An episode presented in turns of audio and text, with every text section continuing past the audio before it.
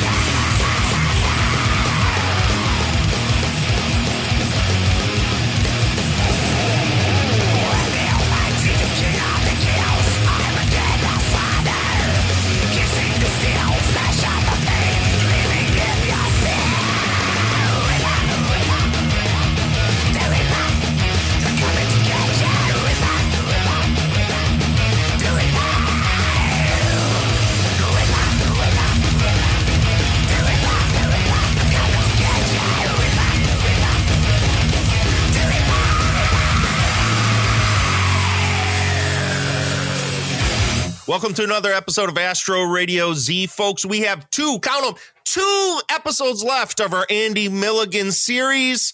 Today, we're going to be talking about monstrosity and the weirdo. We are moving out of the New York City East Coast era of Andy Milligan and into the tailspin end of Andy Milligan's life on the West Coast when he picked all his shit up and moved to LA. How did that affect his filmmaking? Well, you'll just have to stick around and find out what we think of Monstrosity and the Weirdo. And if you knew anything about this podcast and had been following it for the last year, you will have known that my guest Vaughn has already drugged me onto his podcast, Motion Picture Massacre, to talk about the fucking weirdo. Yeah. So we're podcasting again about this shitty gimmick. Yeah. Vaughn, speak for yourself. Why are we doing this to ourselves? Why? I don't. And this is this. Oh, I don't know.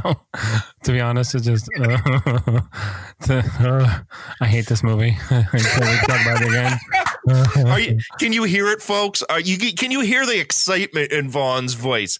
We are just forcing ourselves. I think this this is what this whole series is is just us being masochists at this point to finish out this fucking filmography of Andy Milligan. We've read half of the book. We've watched almost everything he's well, at least everything that you can find of his. And uh Evan, I know at the beginning of this, when we started talking and I brought you on the first episode, you were slightly excited to go into this. Now that we're in the last, the home stretch, the last two episodes of this, and you've seen nearly 90% of his filmography that can be found, what are your thoughts right now? I'm slightly excited. To be done? Exactly. I don't know, man. If the if we didn't have this podcast, there's no way that that I would have done this. I would have never had the stamina. Yeah, when would you have given up on this? Oh, well, let's see. Probably whatever we watched on the second episode. heading heading into the third of those four movies, I would have been like, no, I don't need to do this. But Just li- fucking string me out. listeners, listeners, just remember that Evan was one of the main protagonists of getting this started in the first place. He pushed and pulled and poked and poked at the bear named Derek, and Derek finally gave in and said, "Okay, motherfucker, let's do this." And now he's like, "I would have gave up after th- three episodes." Well, Okay. honestly, about That's not entirely true, but last, last December, I watched um, Monstrosity and I loved it. That was Yeah. before all this. I remember when we were talking initially on Twitter, this was the movie that we cut. This and Nightbirds, these were the movies that you referenced as no, Mi- Millen, Milligan's got some good stuff. All this time later, I, I I'm saw interested to see where you come out on it I tonight. saw the good stuff first. Uh, oh boy. Oh boy. Well, folks, if you aren't familiar with the movies we're going to be watching tonight, Monstrosity is Andy Milligan's Frankenstein monster movie Yes. and and The Weirdo, which is subtitled Weirdo the Beginning, Yep. is just about the snooziest fucking movie you're ever going to see in your entire life. So, I hope you're excited to hear us, but we're going to take a short break. And when we come back, we're going to talk about monstrosity. Oh my God.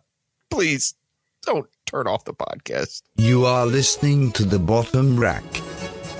Bottom shelf entertainment for your top shelf lifestyle.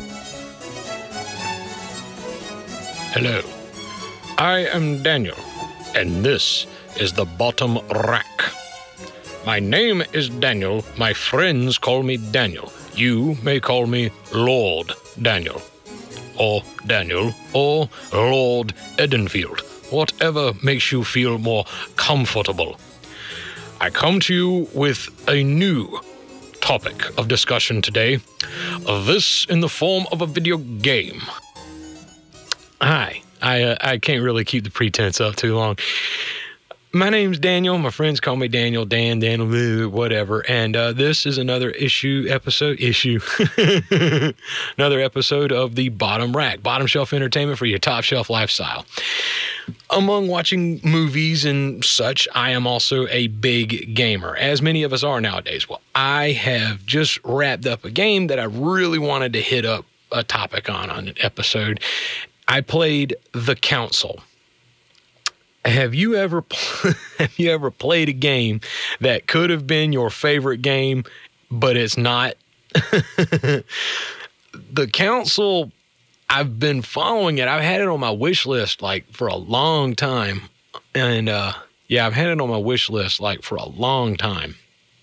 Um, probably about a year or so. I've been waiting because I'm cheap, and so I wait for the games to hit discount. Look, seriously, don't. I'm not going to tell you what to do with your money. You do whatever is your money, but I never pay full price for a video game. Seriously, you wait six months and it's already half off, maybe, or at least 25% off. Wait a year and it's half off at least. So, I mean, just, I've got plenty on my backlog to keep me busy. And if not, I've got Galaga and Doom and Heretics. I mean, I'm good. Anyway, I've been following the council because they released the game. It's like kind of sort of like a Telltale game from the Walking Dead series or the Game of Thrones game, if you've played that, or, you know, Wolf Among Us. It's a narrative play with basically not any action as much as it is, you know, dialogue trees and stuff. But this game, they didn't, re- they build it kind of sort of like a soap opera or like intrigue. It's, when you look at the trailer, because that's all I knew about it, was looking at the trailers like it takes place in the late or the very early turn of the century, 1790, 1800 ish. It, it, the game actually takes place in 1792 or 1793, something like that. And it's very posh and very effete, hence the Charles Dance impersonation for this video game. The whole game just oozes atmosphere. It's I know this all right, this review is gonna be weird because for every good thing that I'm going to say about it, there'll probably be things that pop up where I hate the game. but I, I want to be fair and honest with this game. The I'm getting sidetracked too, and I'm sorry. I'm trying to trying to think of a good way to tackle this game. They released it in episodic fashion, like episodes. So it comes out kind of like a mini series where you've got episode one, and much like I do with TV shows, it comes out with episode one. Well, I'm just going to sit there and wait until the whole thing's finished because I hate commercials and I hate waiting. I learned my lesson from the Dark Tower book series and from being a Robert Jordan fan in the 90s. Like I read The Eye of the World when it the paperback hit the shelf. I read Eye of the World and I just finally gave up after like I finished book 7 and he hadn't come out with book 8 or what I just I gave up. I'm done. And uh, it's the same way with the TV series. I'll just wait until they finish it before I watch it. Because I I just I don't like waiting as I'd I'd rather binge it. It just that's just me. So anyway, the council was released like that. And it was also built, you know, like your questions matter, and they do. But it was setting up like this aura of mystique, like almost malicious, but they never really quite delve into it in the trailer, other than you get like a brief little camera pan that shows a pentagram and I was hooked. Just seeing that, just the the way that they build the trailer. I tell you that you talk about an effective trailer. That was it. When you make a trailer and it makes me want to play your game or watch your movie, you've done you got a good trailer. So that was the council. Is that I was hooked on my wish list and boom, waiting for it. So I finally all the episodes came out and I I got it. I think during like the Christmas sale or whatever this past year. I finally got a chance to play it. Sat down and played through it. It's like 15 hours that I spent on the game. So money well spent. I think I paid 15 bucks for it. So trying to because um, again i'm not going to tell you what to spend your money on or how to spend your time. I'm just trying to make sure that you understand going in the g- good things about this game plus you know maybe sort of the drawbacks of it. I can't say that this game sucks. It, it does but it does I, I, say it sucks and i'm say you know i hate it but it's just certain aspects of it that i hate because this could be my favorite game of my entire life. It has the potential. This is where Hollywood and video games need to meet. This is what I've been screaming forever. This is a think of the best. All right, for those of you who might know me, I am composer for the Night Keep. That's where I write my audio dramas, and I started out just making haunted house music and uh, making music, you know, for haunted attractions and stuff, and then ended up adding dialogue and audio stuff, and just ended up being a movie for your mind, like podcast. It's my jam, and that's what I've been working on lately with the Night Keep. Well, I've also dreamed of, or dreamt of doing this like an interactive video game. So basically, the council is in my head, it is in music of the video game. It's different story and all, but the same concept.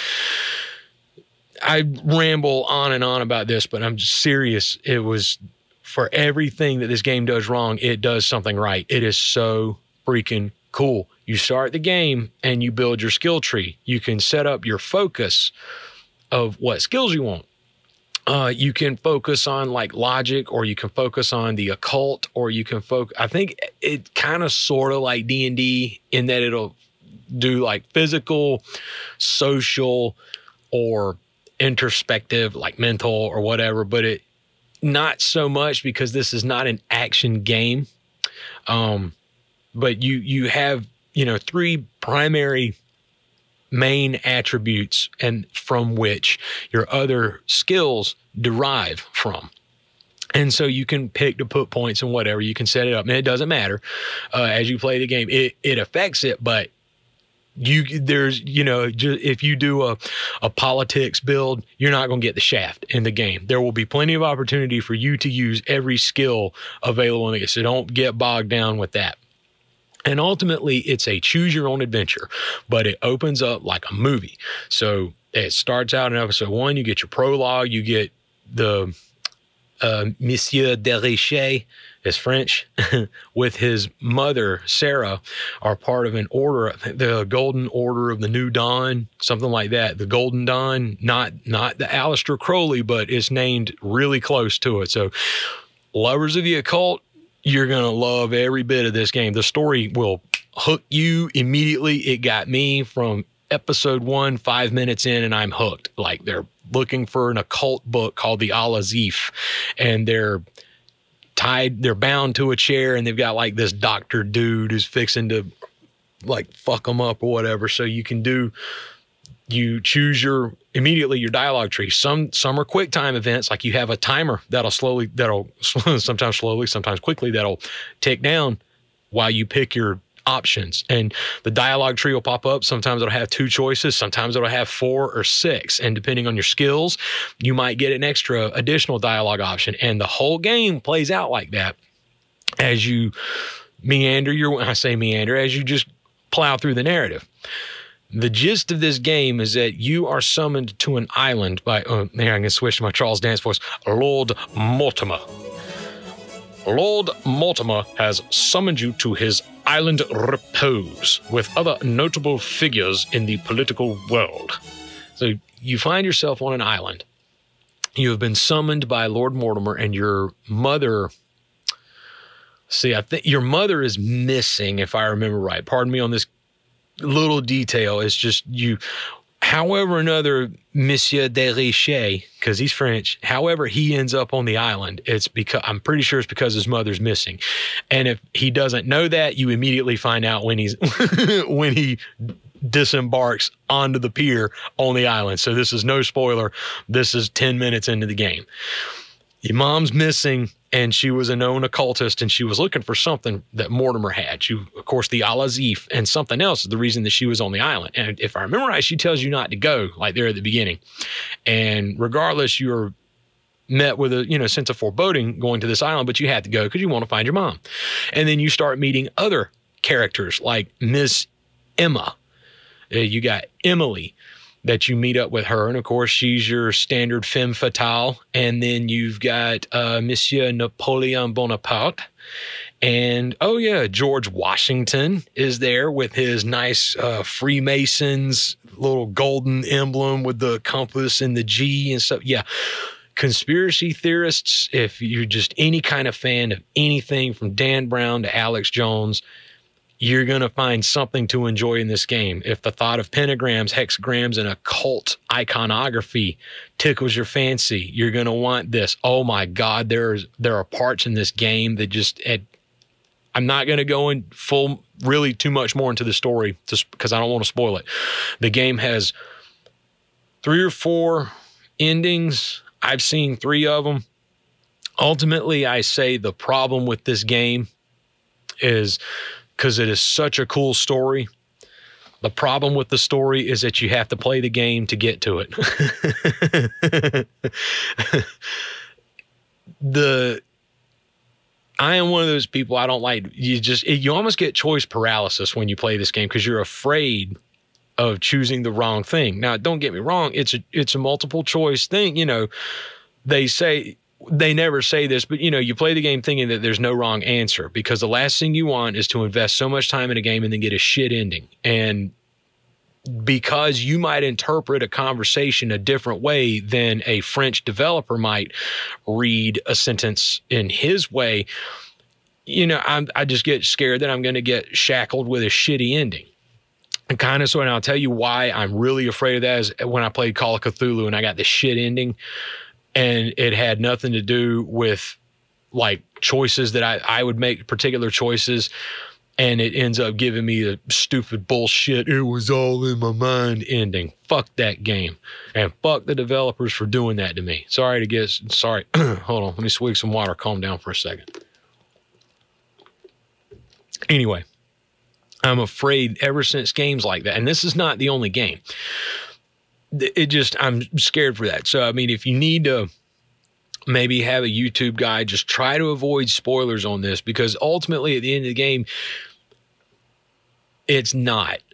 The problem I have with this is that I, I'm kind of happy that they did that. You know, because ultimately, no matter the choices that you make, it doesn't matter. You're going to get an ending.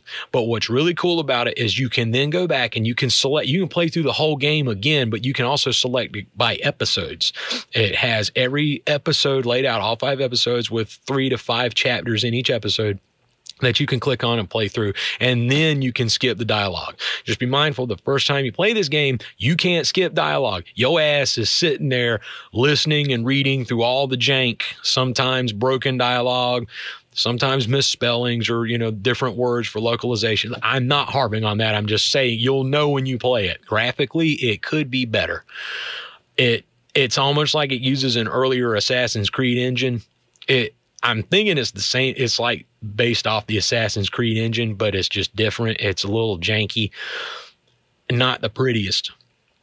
The music is exquisite, and oh, let me. the music, the symphonic score is exquisite. I found the lush tones, the amber monotone and drones that it would provide during certain sequences of the game. I found immersive.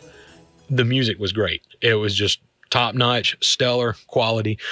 The setting, the atmosphere, the aesthetic of this game is top shelf, which kind of is funny seeing as how this is the bottom rack. I'm including it though, seeing as how I bought it on discount. So, but like the aesthetic, the setting, top shelf, man. This is just so cool. The conspiracy theories you meet, it just everything around it. What kills this game and this, I mean, this will kill a game. I don't care if this is my favorite game on the planet. You throw a goddamn puzzle at me in this game, I am done.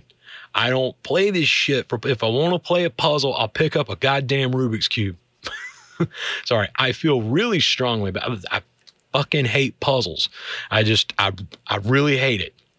And because a lot of times these puzzles they'll do like logic puzzles or something and it's not. Is you think that you're the way you solve it or the way you might tackle it is not the way the developer thinks that you need to tackle it. And unfortunately you have to do it the way the developer thinks that you need to tackle it. You see what i mean? So it's just it's arbitrary puzzle. I really don't like it. It just it kills the game and it kills my mood. And maybe it's just me but i don't care. I just you want to just oh god i hate puzzles. Fucking hate puzzles this game starts throwing puzzles at you by episode three. And it's reminiscent. I don't know what it is with the French and the damn puzzles, but like the Sherlock Holmes games, if you've ever played those, or Call of Cthulhu, fuck that game, where it just starts throwing these stupid ass puzzles at you. And it, it's almost, it just, it grinds the, I say the movie, it grinds it. Yeah, the movie. It grinds it to a screeching halt. You come, you're plowing through, wanting to know more of the mystery and whatnot, and all of a sudden you hit a brick wall because you got a stupid puzzle to solve that you got to do all this reading, backtracking, and it doesn't really help the fact that your dude runs at the pace of a turtle with a suppository. It just, he runs really slow. The camera angle is a little bit, but again, the way that you tackle this stuff through conversation, and sometimes you go to like it, they call it a confrontation. Think of it like a sort of a quick time event. Most of the time, they're quick time events. That's kind of like a Mexican standoff. Um, if you've ever played Stranglehold, whenever you would go into the standoff mode and you would have a limited time to move your body and you know shoot the enemy and bullet time and stuff, it's kind of like that. Only you don't have to move your body. It's just certain things might pop up that you can select. You know, different dialogue options. It's really cool. But again, what I mentioned about like the choice paralysis by ep- in the first episode, depending on your choices, you can somebody can die and you can get blamed for it. Or they can die and you won't get blamed for it. Or they can just disappear and you get blamed for it. Or they can stick around. It just, and this is like the first episode. And there's one in the second episode that's the same way. It's like a dude can die and get removed from the narrative that early in the game and it can directly impact and affect what you will do and pretty much the ending you will get at the end. Another thing that sucks is as you get near the end, it starts throwing puzzles at you, and I'm just so pissed off with them. I'm just it just it drags a game down. When I have to have YouTube or I have to keep alt tabbing out just to look for the solution to a goddamn puzzle that I didn't know I was going to be forced to partake or to participate with, no. It just that pisses me off. All of that done. seriously, this game is great. It's the story was worth it. I played through it. Like I said, I got three out of the four endings, and the fourth ending is just kind of yeah, I don't care. I know what the I know what it is. I don't need to see it. It was a really cool game. It was actually pretty thought provoking the way some of the stuff is presented. It just is really cool. It's called The Council. I know you can get it on Steam. Pretty sure you can get it on GOG, and it's totally worth it. There is by Focus Home Interactive, is the publisher.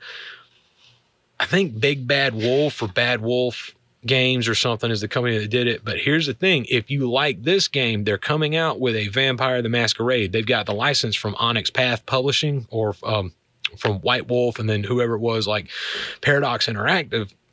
I think sold it. Regardless, this company is working on a narrative game for Vampire the Masquerade. So, as lack, well, like I said, the council, I I have to give it immediately. I'm gonna give it a five out of ten, just because, like I said, for every good thing, there's gonna be something that sucks. But then I'm gonna go ahead and bump it up to a seven, just because of the aesthetic and the music. Just because I finished it yesterday and I'm or the other day, yesterday, yeah, and I'm still thinking about it. Like it was that cool. It was just really cool. So anyway, I have gone way over time with this, but that has been the council I bought it for 15 bucks. I've got like at least 15 hours, probably, I think close to like 18 hours of entertainment off of it. I mean, you are not going to get that kind of deal with a movie. That is why I say this is just, this is the future, is the way this is, because I can pay 15 bucks, get 18 hours of entertainment, and I am directly involved in the narrative. I don't have to sit there and watch the narrative because, as the rule said, there is no greater thief. Benjamin Franklin said, you know, the, there is no greater thief than a bad book.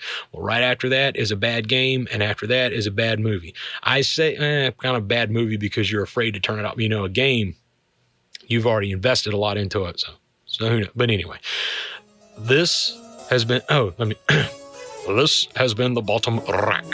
I am Daniel, or Lord Daniel. You may call me Daniel, and I will speak to you on another date. Thank you.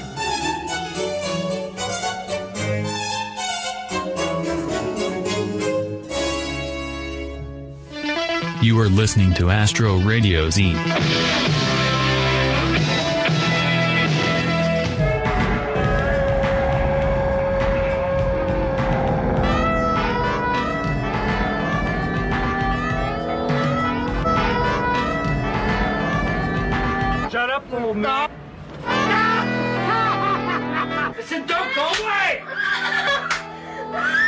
He supposedly created a golem to avenge the enemies of his followers.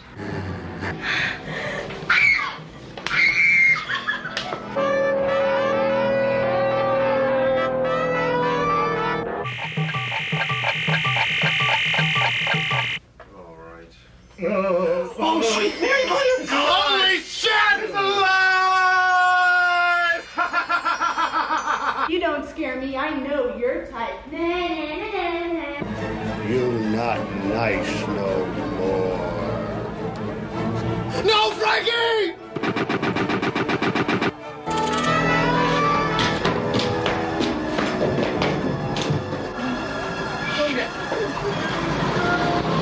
You claim you made a man out of dead parts you stole from your medical school? What are you on, Scott? You don't believe me? No. I'll show them to you.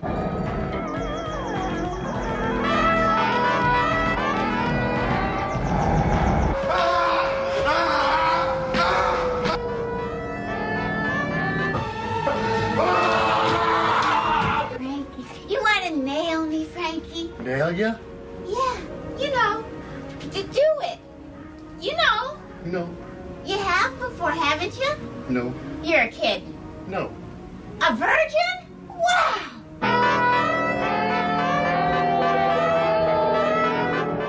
Monstrosity made in 1987 is Andy Milligan's attempt to make a rape revenge film mixed with Frankenstein's monster. It sounds great, doesn't it, kids? and comedy. Let's, let's wrap our fucking heads around that concept. In our timeline of Andy Milligan's life, once this was made, Andy Milligan really only lived for four more years. He had moved from New York City and Staten Island to LA hoping for greener pastures. Hmm. Or could be said to escape some of the bullshit he had created.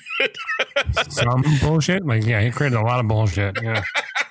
My so he goes to the West Coast and somehow pulls enough shit together to put Monstrosity, which couldn't be a more apt title for this Yeah. film, together. The first of three films that would end his career Monstrosity, The Weirdo, and Surgikill, all of which had very limited releases. Now they had very small theatrical releases in next to nothing of home video. Monstrosity, I believe, only had a VHS run and it was very limited, never went to DVD, and it was in uh, complete obscurity until the last year where it finally got a, a limited like Blu-ray release with the weirdo tonight. Well, two different releases. They're not together. So the Weirdo got its own independent Blu-ray release. Everybody, remember this: a Blu-ray that should never be exist.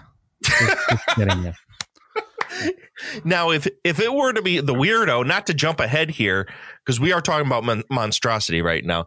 If the weirdo were to be put on a disc with fucking the rats are coming, the werewolves are here, it might be the most worthless Blu-ray in existence. Mm-hmm. I, I they would have to literally give it away. Nobody would pay a cent for that fucking gimmick. So, having said this, Monstrosity, the rape revenge film mixed with Frankenstein's monster. Evan, would you like to tell the listeners the plot synopsis yes of Monstrosity? Oh man, it's so crazy. The movie opens with some tough street punks who are, you know, going around and like dumping people's bags onto the ground and kicking them. And they have like two victims and then like the third victim is um this girl who it gets really violent, like really terrible violent. Like there's no humor in this at this point. They definitely disemboweled her uh, with with uh, Milligan's, you know, standard entrails that he used everywhere. Oh, they were so bad. Well, yeah, they they follow her home with her boyfriend. They the boyfriend leaves and then they go into her apartment, rape her and beat her up pretty severely. Then follow her to the hospital and after everyone leaves and she's alone in her hospital room looking at a scrapbook of potential assailants. It's like a Wiley Coyote cartoon. You know, he just walks in. He just walks in and, he, and he's like, "Oh, you're going to tell me?" And just starts to go to town, and you're like, "What the fuck?" And he like he cuts her stomach. You know, it shows like him cutting across into her stomach and opening it up and and and pulling out her guts. And so that's basically the setup of the revenge story that will come later. I think we cut to about six months later. It all of a sudden turns into this like weekend at Bernie's 80s comedy attempt. Like these the guy and his his buddies the boyfriend of the girl six months later and his buds He's still pissed off. He's still angry about it, and he's just like, and then his friend Carlos, the whitest goddamn Spanish Spanish name version guy I've ever seen in my life, is like, "Hey, I'm reading my books about a goddamn golem." Like, what? A golem? Yeah, a golem. This is this is their plan to get revenge to to create life. Obviously the clearest re- thing that they can do the most logical thing they can do not don't go to the cops don't hire a pi don't get somebody to hunt these people down. No we are going to bring a being back to life. That is just a bunch of desperate parts of not only human beings but a gorilla's arm and what the fuck? at this point in the movie when these these fucking idiots decide you know what we're gonna make our own creature that will do our bidding i was balls deep in this movie Yeah. it's, silly as fuck. It's stupid as all hell. The opening sequence even though it sounds really dark with the rape aspect of it which isn't really shown too much it's mostly insinuated. He cuts away from it which is surprising given milligan's penchant for loving to sit and show degradation of women and how much he hates women. Yeah. He was actually fairly chaste in how he presented this. But the way that this movie is up until this point, even with these dark themes, you have this insanely like I don't know if it's irritating or maddening or surreal soundtrack Oh playing over God. top of this movie, which is like this digital drums, almost sounds like the drums from fucking uh, Blood Feast. Dum, Yep. dum, Yeah. but sped up, Sped up. in digital. Uh, mixed with synthesizers, a very 80s soundtrack. It would suddenly change when there was a more tender moment to this old, like stock music from the 40s. Yeah, it made no sense at all. Like it was so fucking bizarre. And then sometimes, yeah, if you're, if they're in a happy moment, it goes to happy music. When you know someone's gonna get killed or maimed, it goes into that like which is plays in the trailer, which you probably played at the start of this. Um, and it's like, what the f-? like? I'm like, oh my god, he's starting to actually figure out that you shouldn't put happy music over murder sequences. I'm so happy for you, Andy. Like it took So- you, it took you, it took you a cross country trip to realize, hey, maybe I should put, you know, I don't know, the good soundtrack, the the scary sounds during the murder sequences, and the, the happy stuff during the good stuff. Okay, Nope. But in typical Milligan fashion, he has no concept of what actually works in film. He just throws everything at the wall. So this opening sequence has this very counteractive soundscape to the visuals, which the, the shots are all super loose. There's so much negative space around everyone. And these punks look like they're a a 45 to 60 year old guy's fucking idea of what street toughs are in the 80s. uh-huh. but didn't he also slit the throat of a fucking bum at some point in that opening Yes. sequence too? Yes. which is just like, oh, that's vicious. Like that's this is our nice, fun revenge comedy. Okay, fuck you, Andy, you bastard. Like, what are you doing to me? The, well, the only thing that makes this funny in the beginning is that it's just so horribly done and none of it feels real. It feels like someone's idea of a rape revenge film. Yeah, it's like a nightmare. It's like somebody's. It's a it's a living nightmare practically on oh, on, on celluloid because it was done on 16 millimeter. So so they they create the golem right, which is the goofiest like the longest fucking scene in the film too, of them like talking about it, discussing it, working on it, doing it. The head, you know, the head on the shelf. You know, eventually a 50s joke of a head on a, on a, on a shelf. It's just a guy sitting with his head in a hole um, with that bad fucking fake eyeball missing bullshit. I'm like, this is the weirdest thing. They put them together. They get them all set up. The, the dumbest ways, that, like, and it's just completely cockamamie science and just silly shit. You're like, wait, these people are supposed to be like, you know, doctors. I guess. I guess two of them are going to medical school. It's like, what the Yeah, I think they're med students. But they Yeah, they don't know They shit. fill them with blood like they're filling a balloon with blood. yeah, what the fuck is that all about? and they keep a mug and they keep and they keep the wig on his head because he looks better with the wig on, but he looks like a fucking maniac. Like, okay, so let's talk about the wig they put on because the the Gollum is Hal Borsk, who's been in a bunch of Milligan productions, and he's always really fun to see because he's kind of goofy and he's kind of a doofus.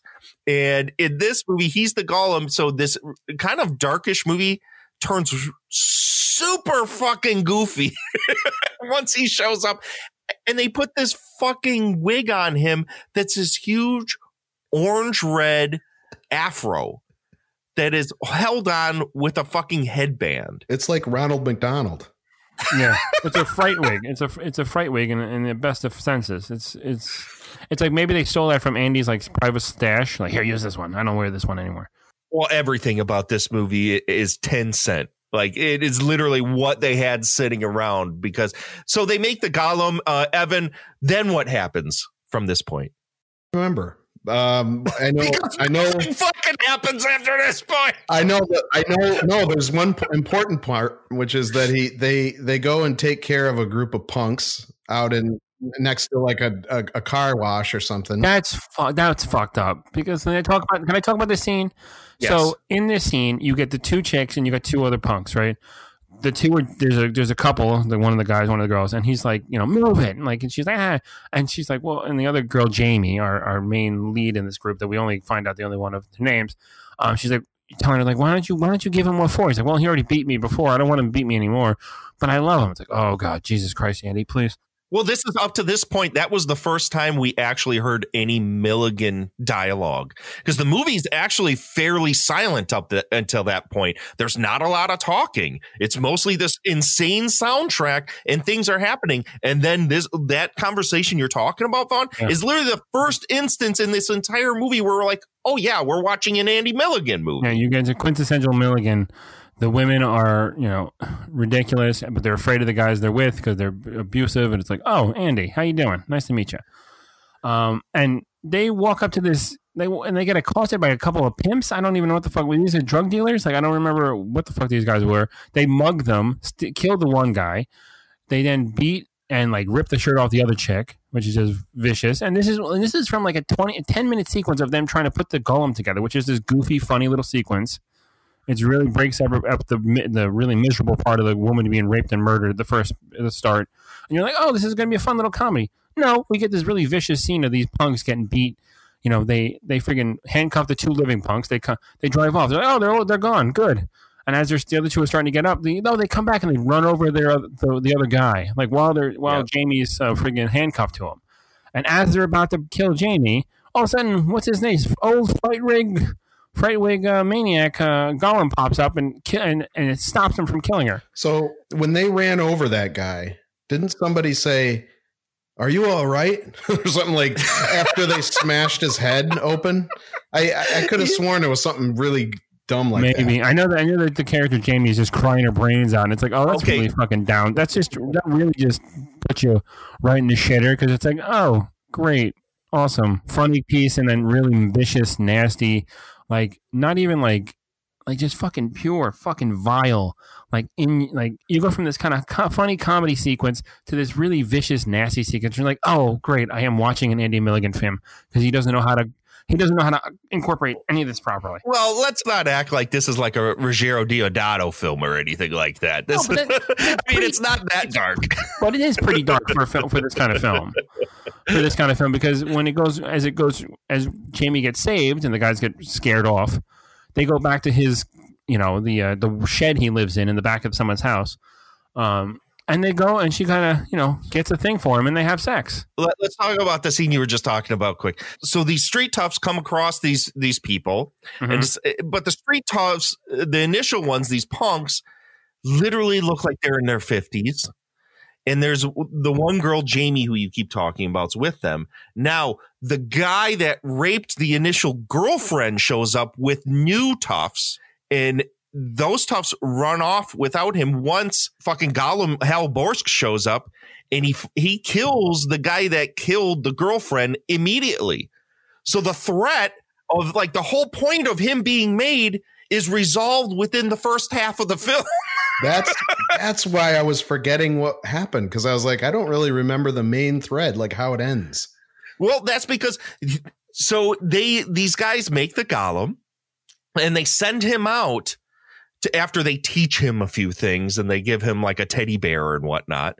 They teach him a few things and then they send him out every night to go and try and find these guys. So he finds the one guy. He ends up meeting this girl, this this druggy girl, uh, Jamie, who's like a prostitute mixed with a junkie, and he brings her back to the garage. Which listeners, first half of this movie, there's a lot of different locations. There's a lot of stuff going on. The second half of the movie is primarily takes place in a fucking garage.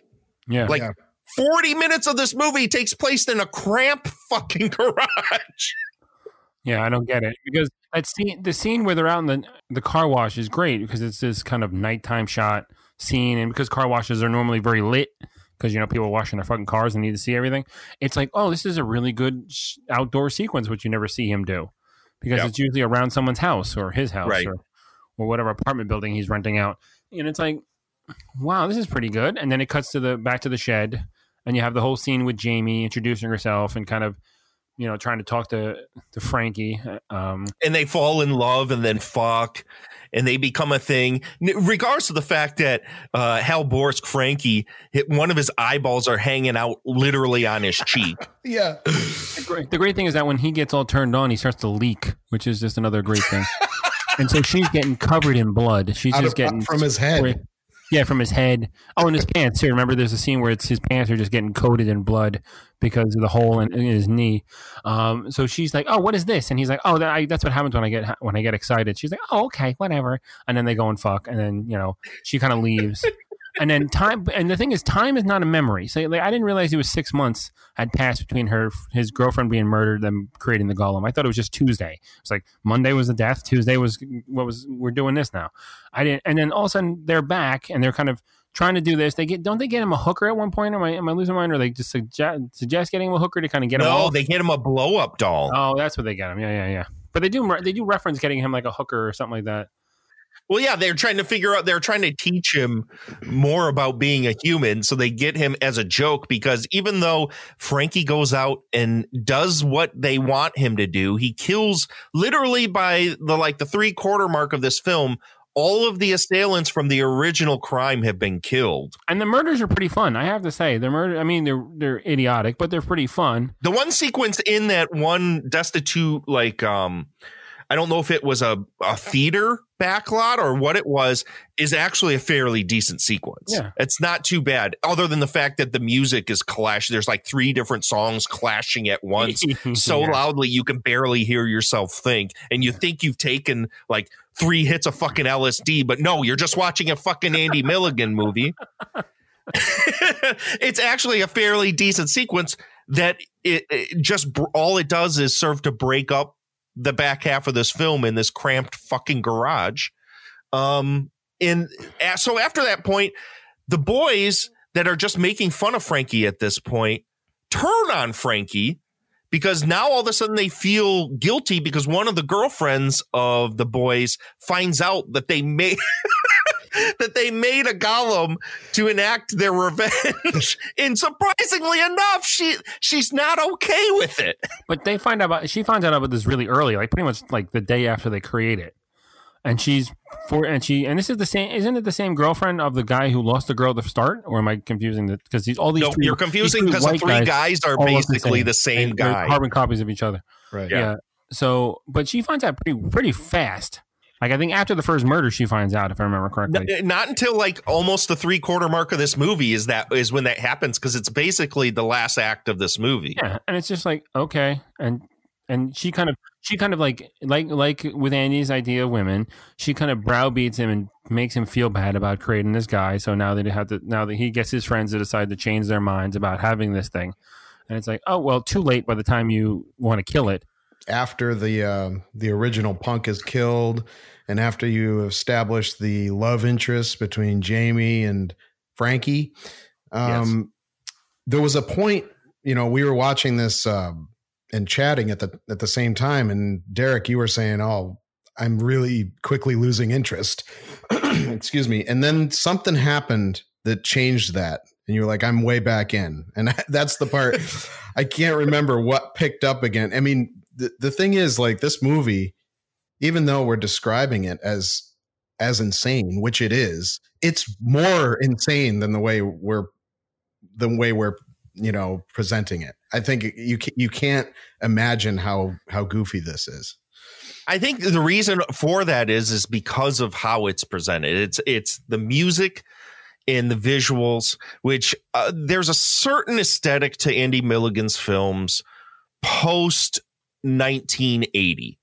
Once 1980 hit, his films really take on a completely different feel. I mean, we talked about it briefly on the last episode with Carnage and with the Legacy of Horror, Legacy of Blood, where they started actually feeling like he was attempting to make legitimate films. Like maybe these two day throw together, let's just toss people in front of a, a camera movies weren't going to cut it anymore for his distributors or for his. I, I know that Lou Mishkin thought all of his films were garbage and they fought endlessly about everything. And actually, he's the reason why a lot of the films are missing now because he flat out just threw the fuckers away. Yeah. Um, but it was like he was being pressured to finally sit and make real films. So the aesthetic changes where there's a lot of camera setups. Um, the, there's actual actors in some of these movies. Now, whether or not you'll know them from anything other than Hal Borst, that's negligible. But they just have a completely different feel. In this movie, to me feels like that 80s era of trauma, Hmm. uh, except for the fact that this music turns it into things almost. like it's so insane because the movie itself, the visuals are just fairly whole hum, low rent shit. But when you mix it with this music, it becomes fucking maddening. And it's hard to keep up with the stupidity of the fucking plot. It's even for a fucking Andy Milligan movie, you gotta admit, this is easily one of the dumbest fucking things he's thought up to this point. Out of the stuff that was coming out at this time, it's no Carnage. No offense, it's no Carnage. No, but I think it's fun as the kind of goofiest. It's just a goofy idea that the the one kid to be like, "Well, I read about this in in one of my classes, you know, about creating a golem." It's like, "Oh, great idea." And it's just like, what? Like, didn't you guys? Uh, why didn't anybody think about this? Just like three surfers from California, are like, all right, great, let's do it. Well, that's what I thought they were too. When they came in, I thought these were just some dude bros that were going out and maybe you know they were they were catching some rays and Yeah. and going out and surfing a little bit because it obviously looks like they're in L.A. But Uh-huh. no, all of a sudden they're like, oh, you know what? I read in my book. Yeah, I wonder if he saw Blood Diner. or like the Toxic Avenger. There's got to be something because this is in line with Carnage. Like I can see the progression from Carnage to this because Carnage is really stupid and goofy, but at the same time, an attempt to be legitimate. Yep.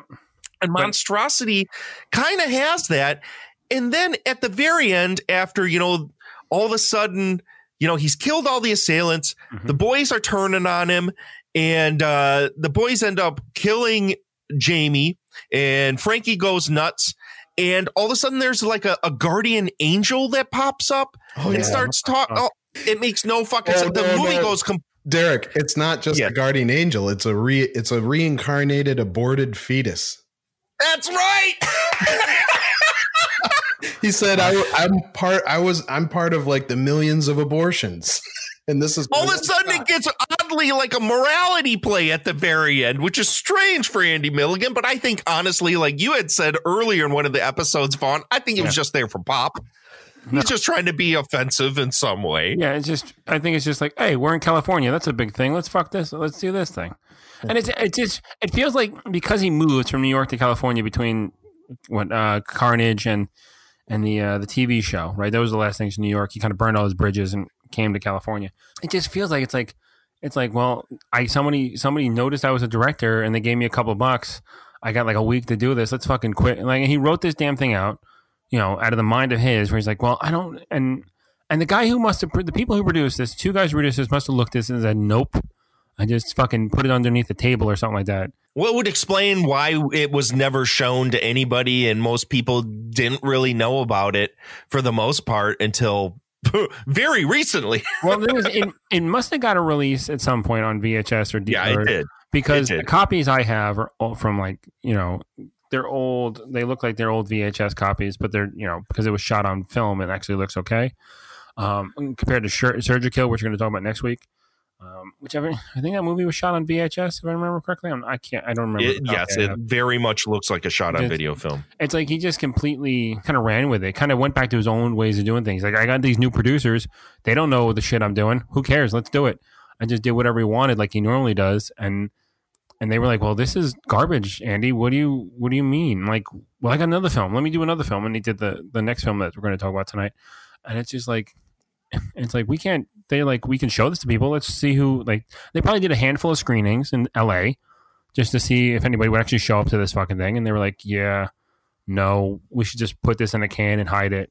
Well, that's what it, it, I'm sure the release was like because this film is very disjointed. It does feel like a bunch of desperate ideas that were just thrown together because by the end of it, as, as Evan had said, there's, you know, the, the guardian angel aborted fetus. Yeah, there's the, the fuck? the, and then the very end, it turns into this weirdly meta moment where Frankie is hanging out with this lady, this older lady who's a, a street bum, and they're waxing existential on this bench waiting for a bus. And then all of a sudden we hear Milligan yell cut. And the camera pulls out and shows the whole crew going over and they commiserate for like three minutes. What the fuck? Yeah, I know. Oh wait, yeah, okay. I don't remember that shit. It's just, it's like, okay, I saw the Holy Mountain. Let's fucking do that too. What the fuck is he? That's exactly what that is. Evan, when you saw that, what did you think of this moment? When I originally saw it, I mean, I didn't remember from last December what it was, but I thought that uh, that moment was basically, I don't know, it was sort of empathizing with the viewer. It's like, yeah, this was goofy, but you know, we're just having fun here. We're all just having Yep. fun here or whatever. And it, it really is an endearing moment, I think. Yeah, it's one of those things where you forgive a lot of the real boredom and tediousness that happens in the second half of the film because it is just one location and it just spins its wheels for the most part where it's this movie's very front end heavy where it just goes all over the place and it's kind of wacky and he does a lot more stuff with gore and um, comedy than we've seen up until this point. And then it kind of stops dead in its tracks for a while. And then this final act where it just goes completely off the rails even though it's still all within the fucking garage. This final moment frankie and this lady are basically talking about nothing is tying me down. The world is my oyster and i'm going to just live life day by day and i'm not going to answer to anybody. And then he- we hear cut and the it pull like the camera pulls out we see the crew go in there. It was like wow what a really self-aware moment for andy milligan. It's almost tender. Right. where for the first time we see milligan show that i really love making movies and even though this was a lot of fucking nonsense we love doing this for you and here i'm going to show you how much everyone loved each other on this set. It's super tender and it brought the movie around for me. Uh vaughn what did you think of this final bit Well, originally when I when you- you're sitting on that bench talking and it pans out, and then it starts the camera starts to move slowly up, and I'm like, oh god, like what the hell's going on? Like, w- why is the camera moving? Like, did he did he fall asleep or did he get in a fight with somebody behind him? Like, what's going on? And then it does that, and you're like, oh wow, this is bizarre. But yeah, it's like it's the weirdest thing in a way. It's a weird way to end that film because it's so up. You know, that whole talk between the bum and her, him, him and the bum is so kind of uplifting and really positive. Because it's like you know I I mean I could be a doctor or a lawyer and like this or that another thing, and she's like yeah and he's like there's nothing to bind me and nothing to hold me back. I can do whatever I want, and you're like oh that's that's really that feels like it's like a guy who just moved to California after you know ruining everything on the other side of the world, and he's like I have all this present potential. I can do whatever I want, and it's him talking to the to the to the you know the audience saying hey literally literally for the first time breaking that fourth wall Yeah. and andy milligan's just kind of like hey i'm optimistic about things yeah, things are looking up for me. And then he would die four years later, which is just like, what? Okay. It's like for such a goofy dark funny oddball. stupid fucking movie it's an oddly tender moment that has never been replicated in any of his other films I, it blew me the fuck away I think that might have been uh, Evan. What you were talking about is when I saw that, I was like, "Holy shit, I'm back in." Yeah. Yeah. this movie that, that wasn't that bad. So at the end of the day, when we sit here and talk about mon- monstrosity, even though, as I said before, not to be redundant, that the back end of this movie is a whole fuckload of nothing until the the final reveals, like the the climax of the film. Um, it's just weird enough that, like Carnage, I kind of have to recommend it. Yeah. It's on the top half of uh, Milligan's filmography for me. Yeah, you you could show this to friends and not be worried the whole time thinking they must be bored out of their minds. You know, you could show this to somebody and they would understand why you're showing it to them because it's so crazy. Yeah, I, I agree. Vaughn? So wait, wait, hold on. Two things. Did you guys watch the end of the credits? But if you watch the credits, which is very short, it says there there is going to be a monstrosity two. Yes. What? Like, oh man, why didn't he get that done? Like that would have been great. Like I would have loved to see whatever the fuck that madness is. Um, another another thing is that the film the film that the uh, I guess Mark the house that Mark hangs out with, and most of the films like the uh, heli- the the hospital scene, you know, where there's a front door right in the hospital room that she's sitting in. um, were all shot in Andy's house that he lived in in California. What a shock! Weird. Um, I I like this film. It's definitely a film that like if I was given, if I was like, hey, you want to sit down and watch a weird movie tonight? All right, let's watch this. You know what I mean?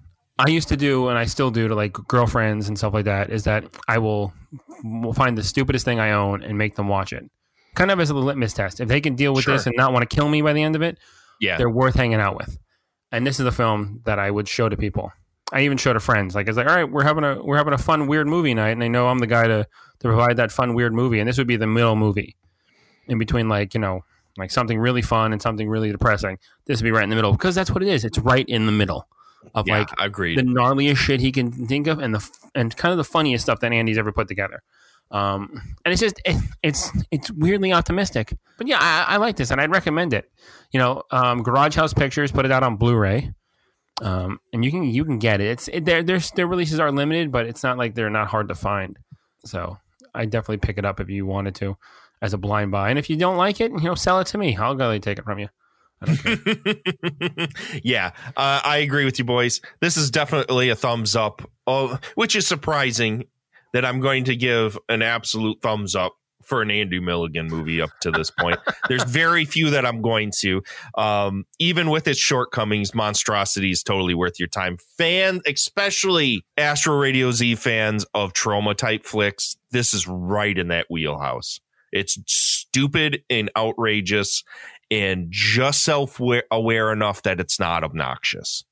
It's not winking at you the entire time until the very, very end. So definitely go out and check this out. Now we're going to take a break. And when we come back, oh boy, oh boy, we're going to talk about the weirdo again. Fuck. Stick around.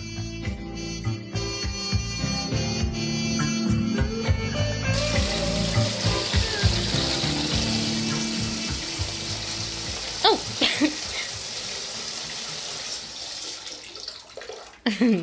Hi, I'm Angelique. And there's nothing better at the end of a long day than a hot bath and a good book. Now, I'm not talking your highfalutin literature like your your Jane Eyre or your Wuthering Heights. I'm talking candy bars for your brain.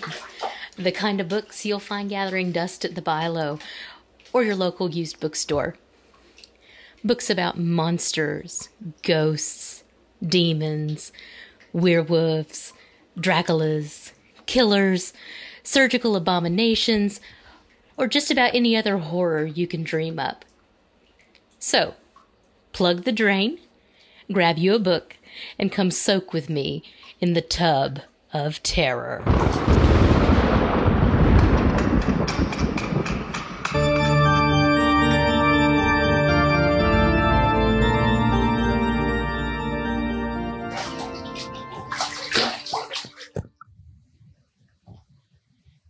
Season. Not to mention this new coronavirus that's running around. It's got everybody joking about Captain Trips. So I picked out a juicy little medical thriller to scare the bad germs away. It's called Blackbird and was written by Dorothy McMillan. Now the tagline on the cover is fantastic. It says in all caps in that lovely embossed uh, font, a novel of screaming medical horror. So, does it live up to this? Is Blackbird just ducky? Or is it a total bath bomb? Let's find out. So, hell hath no fury like a microbiologist scorned. Uh, we meet Pearl, who, by all the very detailed description given in the book, looks like Zorak with long black hair. She lives in California and works for a prestigious hospital in the research department. And she has cooked up some hybrid botulism mixed with E. coli, and it is deadly. After testing it on her kitty cat, which is a total a hole move, if you ask me, uh, she goes to her ex fiance's wedding and spritzes this new superbug all over the food. In about five minutes, folks are basically dissolving into piles of barf and dying all over the place. She goes on her merry way, but she isn't being super slick about concealing herself while she's committing these crimes. Um, she signed the wedding guest book I mean, she did use a fake name, Lillian Blackbird, but from there she goes on to record the news broadcasts about the tragedy, makes scrapbooks out of the newspaper articles, and even goes and visits her mom, who is uh, in a home not far from where she lives, uh, about four blocks, I think it says in the book. But uh, her mom can't talk because she's had a stroke, so uh, Pearl just confesses the whole thing to her. Um, not a wise move. Meanwhile, hmm, the cops and the coroner are stumped. They're bringing in the FBI because the governor's son was one of the casualties at the wedding. The CDC and the health department are being brought in because they think maybe it was some bad potato salad that killed everybody, uh, but they still need help. So they recruit hard boiled, semi retired detective Warren Elliott, who is still recovering from being shotgun blasted in the guts by some psycho. Now, Elliot wants no part of this at first because he wants to take his toddler, whose name is Bumper, by the way. Who names a kid Bumper? Ugh. Anyway, um, he wants to go to Hawaii with his kid and his girlfriend, but he, of course, cannot resist a good case, especially with, you know, body counts this high. And this disease is super contagious. And of course, Pearl is not done. She is gonna take out every man that ever done her wrong with her little spray bottle of the botulids. So she goes to Berkeley and spritzes down an all you can eat buffet uh, to myrtleize her old college professor. Then she kills just about all her coworkers at a dinner party while she's trying to take out her a-hole boss. And she's making all these big plans to go to Hawaii where she's uh, working up a scheme to exterminate all her former coworkers uh, at the first lab she ever looked out. And she's being just about the worst killer possible. I mean, she steals IDs and credit cards from people she works with. She rents cars and puts these credit cards down. She's flying all over the place, getting patted down by security at the airport. And while she's just littering the countryside with evidence, her mom is struggling to tell anybody who will listen that her daughter is the infamous Blackbird killer. So Elliot and the other cops, they finally narrow it down to Pearl. Oh, surprise. And she pulls off a fast one. I don't really want to spoil that one for you. You should check it out. and she could have totally gotten away. But she decides to try and kill her mom with a Mickey Mega Hot Cocoa. She gets caught and boot scoots out of there. And by this time, she's just full tilt nuts. You know, she was fairly normal at the beginning of the book, but things just kind of hop aboard the crazy train. She's hearing voices, talking to herself, singing old Methodist hymns. You know, she's she's gone. So she decides, well, if I can't go free, I'm going to take the cops out too. So she goes to uh, Elliot's boat where his family are packing up and getting ready to get out of Dodge. Uh, so she poisons the water supply, and we get a showdown in the galley of the boat, and our little birdie gets roasted. So, what's the verdict? I think this one's pretty ducky.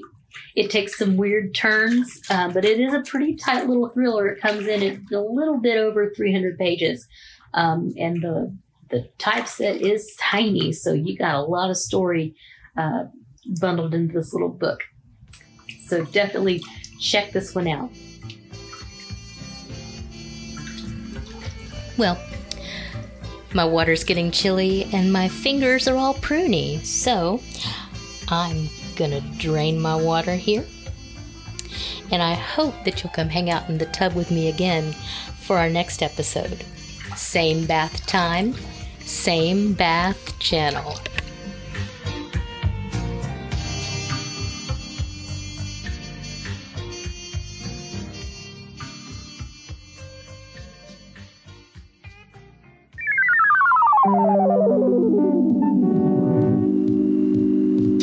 This is Astro Radio Z and we love talking about movies with you. If you are looking for more episodes, and want to become part of the show, go to patreon.com forward slash Astro Radio Z and become a monthly subscriber to have access to not only over 100 plus bonus episodes of content, but a monthly bonus episode of Astro Radio Z Uncensored with Mark the Movie Man where you, the listener tell us what to cover on the show. Jump in. Make Astro Radio Z yours and become a Patreon subscriber at patreon.com forward slash Astro Radio Z.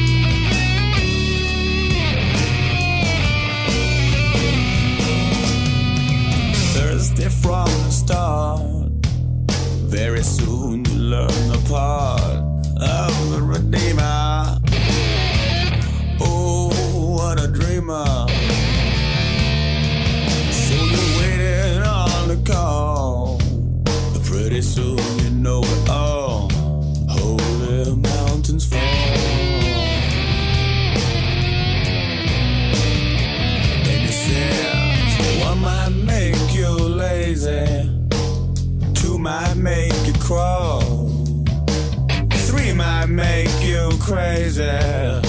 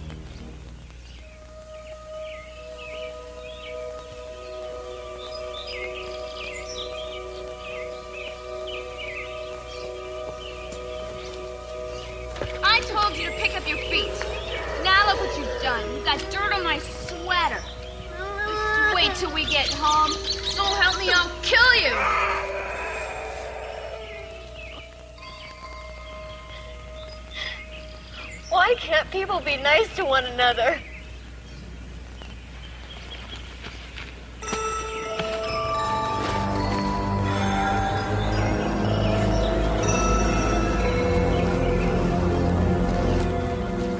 A fucking weirdo. How do we even talk about this movie? Jesus fucking Christ. Can you believe that the weirdo, upon like researching this, supposedly cost 50 grand to make this piece of shit? It does look like it because it's definitely it feels like a TV movie in a weird way. Watching again for this, I was like, oh, this feels like an '80s TV movie, like some weird, depressing television channel that no one's ever heard of. The weirdo, aka Weirdo the Beginning. Folks, don't get excited. There's no sequel to The Weirdo.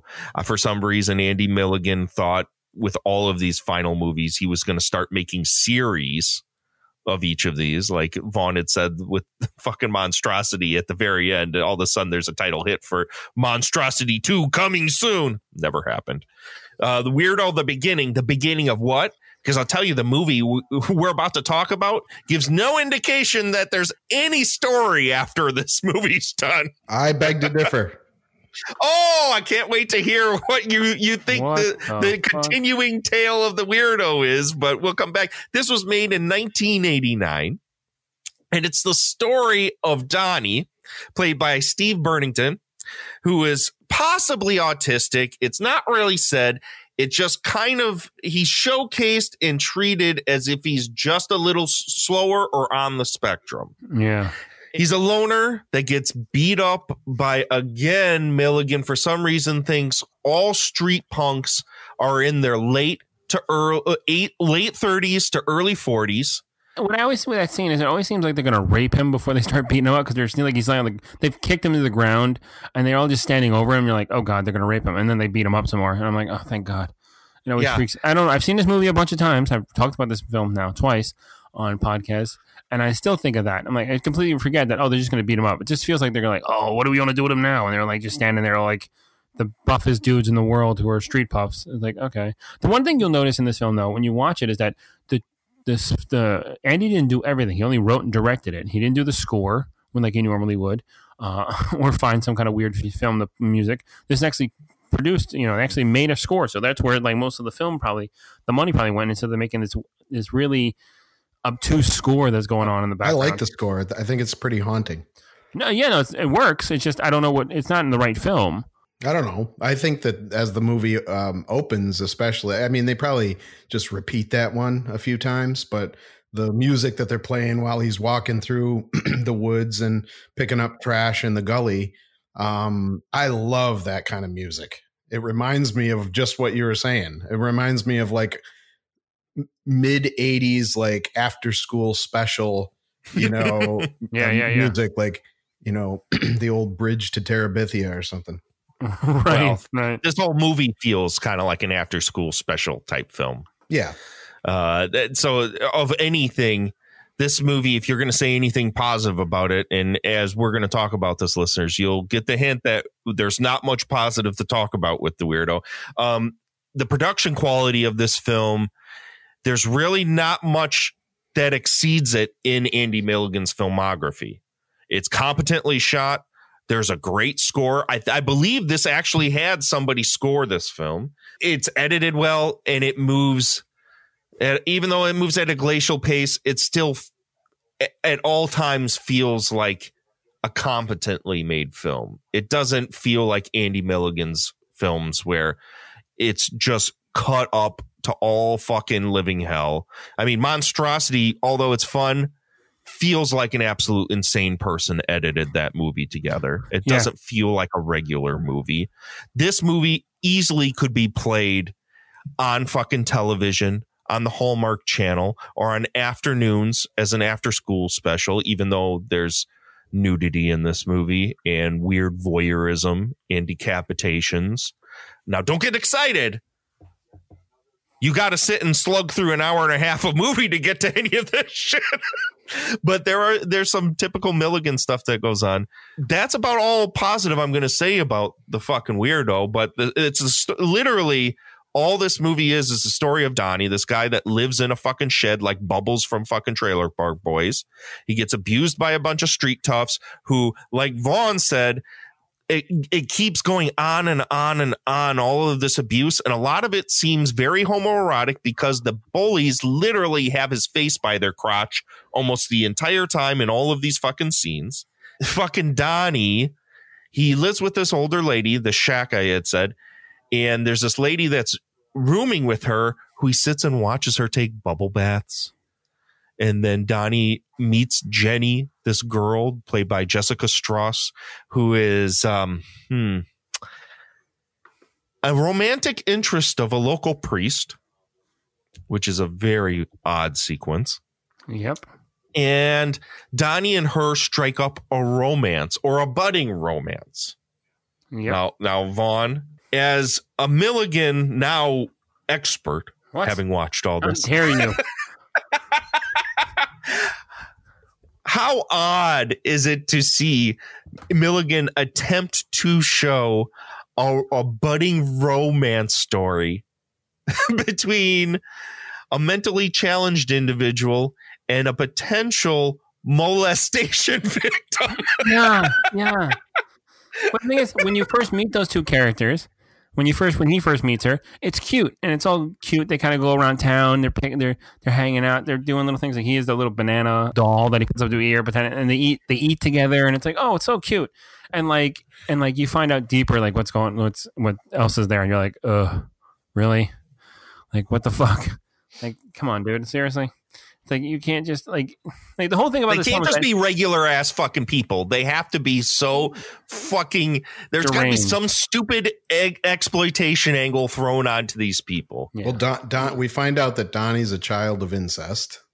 Yeah, that's why he's Um, like so off. and he's staying And with his mother's sister.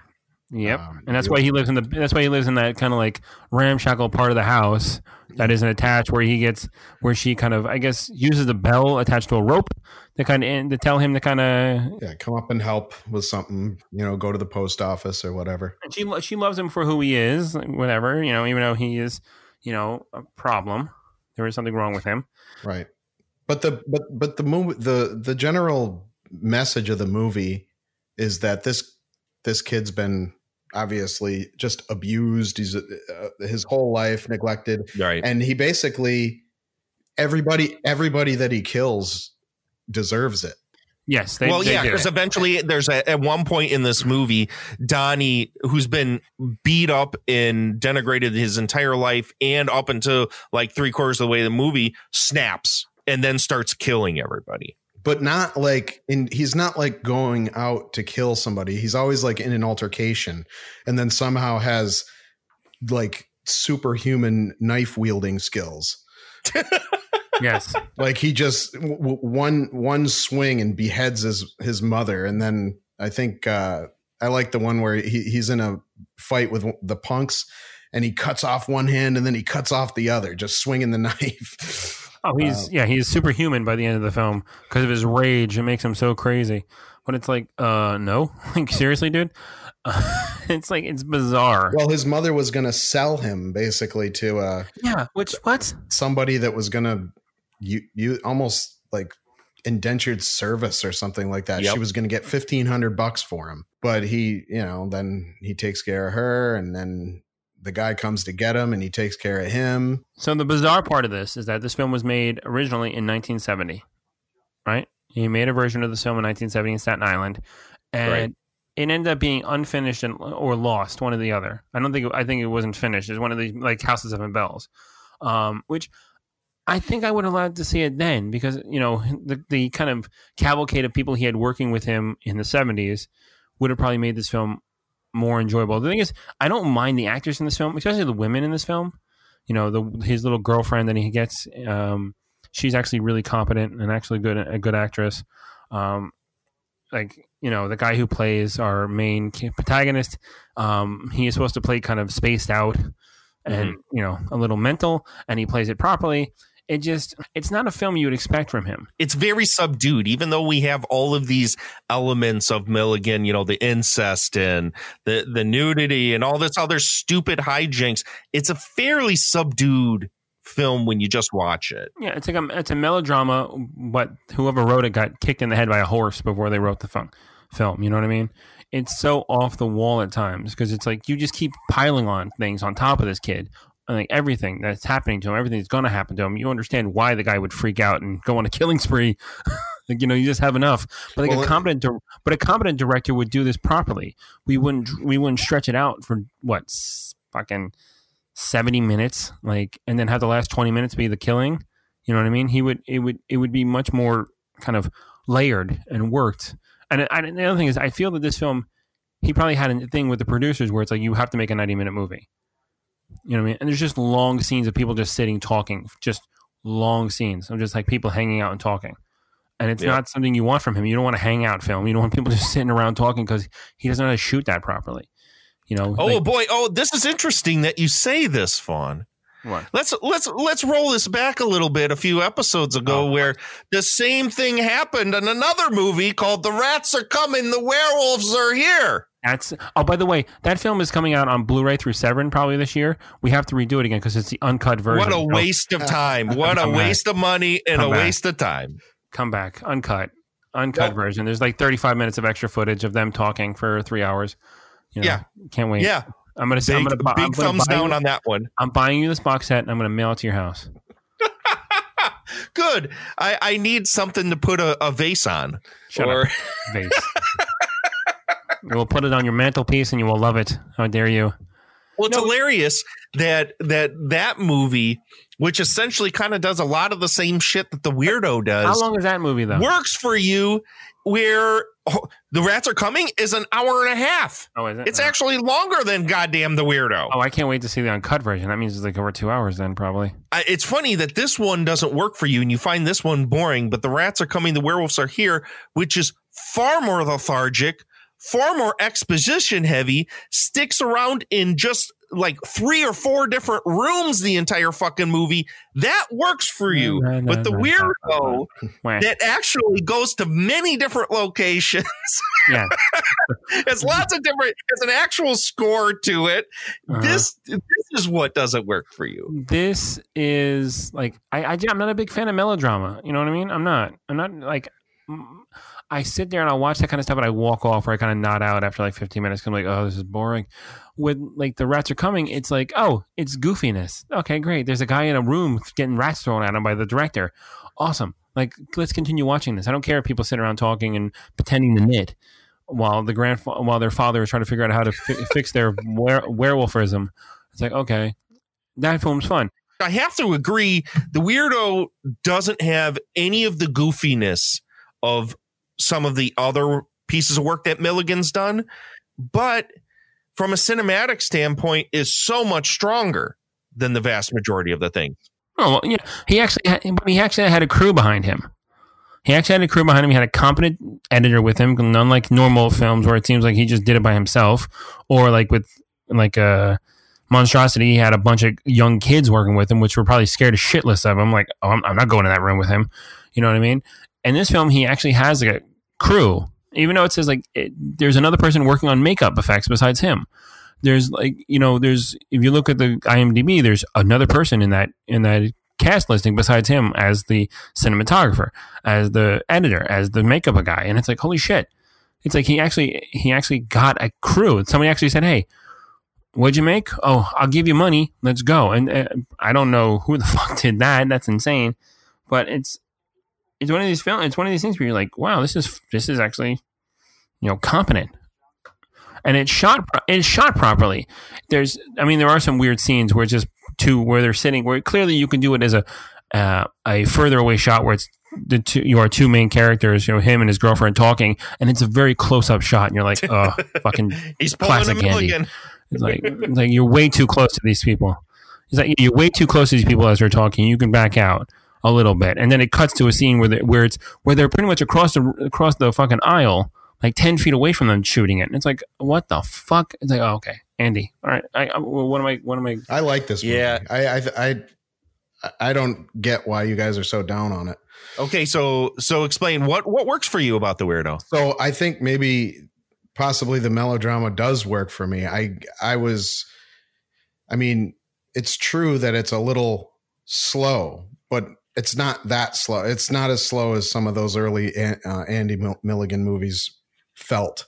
And mm-hmm. I, I I was interested in the pathos of uh, Donnie, and I thought it was you know interesting to think about the fact that you know everybody gets an altercation with him and he's in the he's in the right except for the fact that he mutilates them and kills them so the question is maybe they were right. You know like they even though they're assholes maybe they were right about him being a danger. Um, yeah they sniffed him out. and and um and the movie and it moves towards this uh, climax where basically the entire town goes out with like pitchforks and, and torches, just like in uh, it's like know, Frankenstein. Frankenstein. another Frankenstein yeah. Mm-hmm. illusion. Mm-hmm. And um, yeah. you know they beat the beat the shit out of him. And then I think towards your earlier point, if I'm you know risk.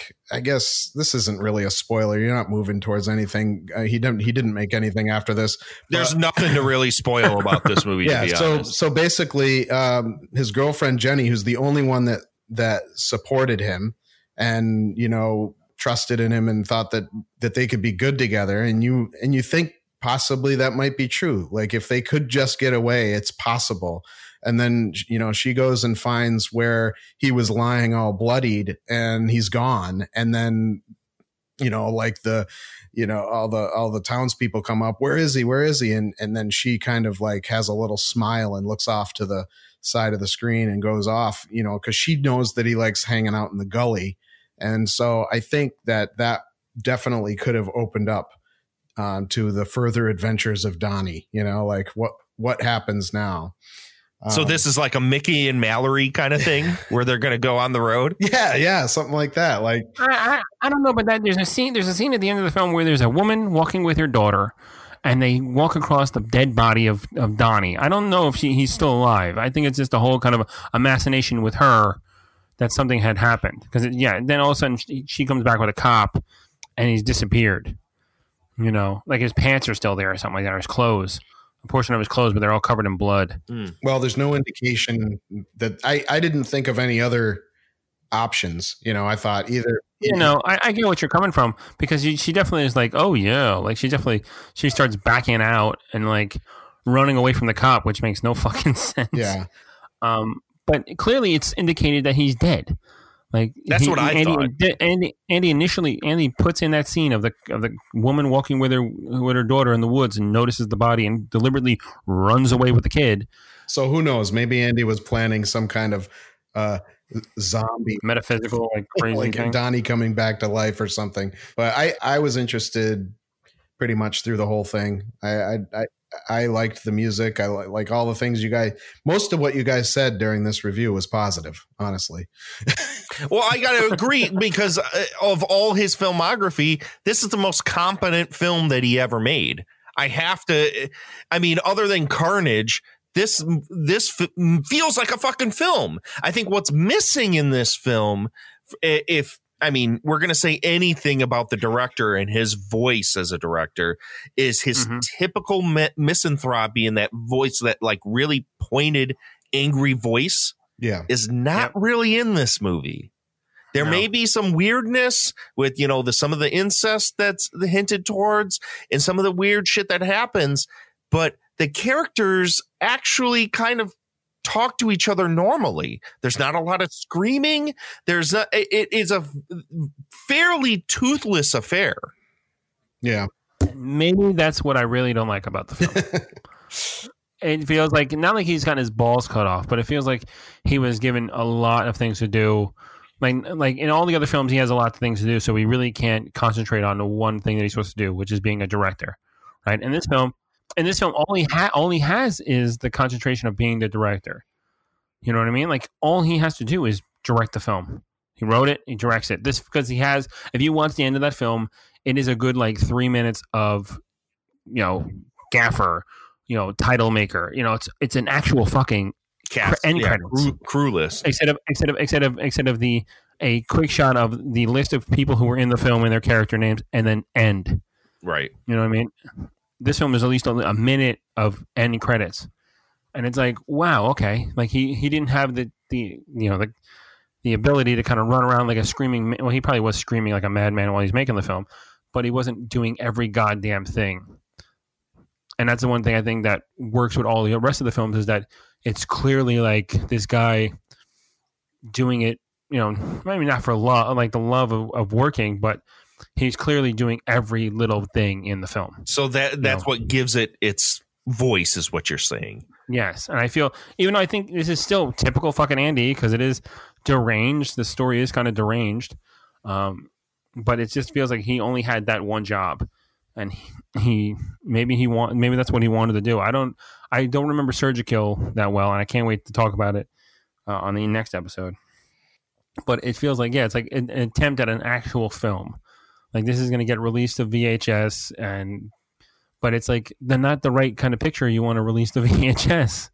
It's like okay, I'm I'm making all these weird kind of horror movies, and then all of a sudden I'm going to go to a melodrama, you know, in 1989. It's like or 88, whatever the fuck it was. Well, that's where I, I think this was like a bid to make a TV movie. This was something that, you know, to try and get a, a, a more mass audience to watch this thing. My my main Mm-hmm. problem with this is that one, the story you know where this is going to go.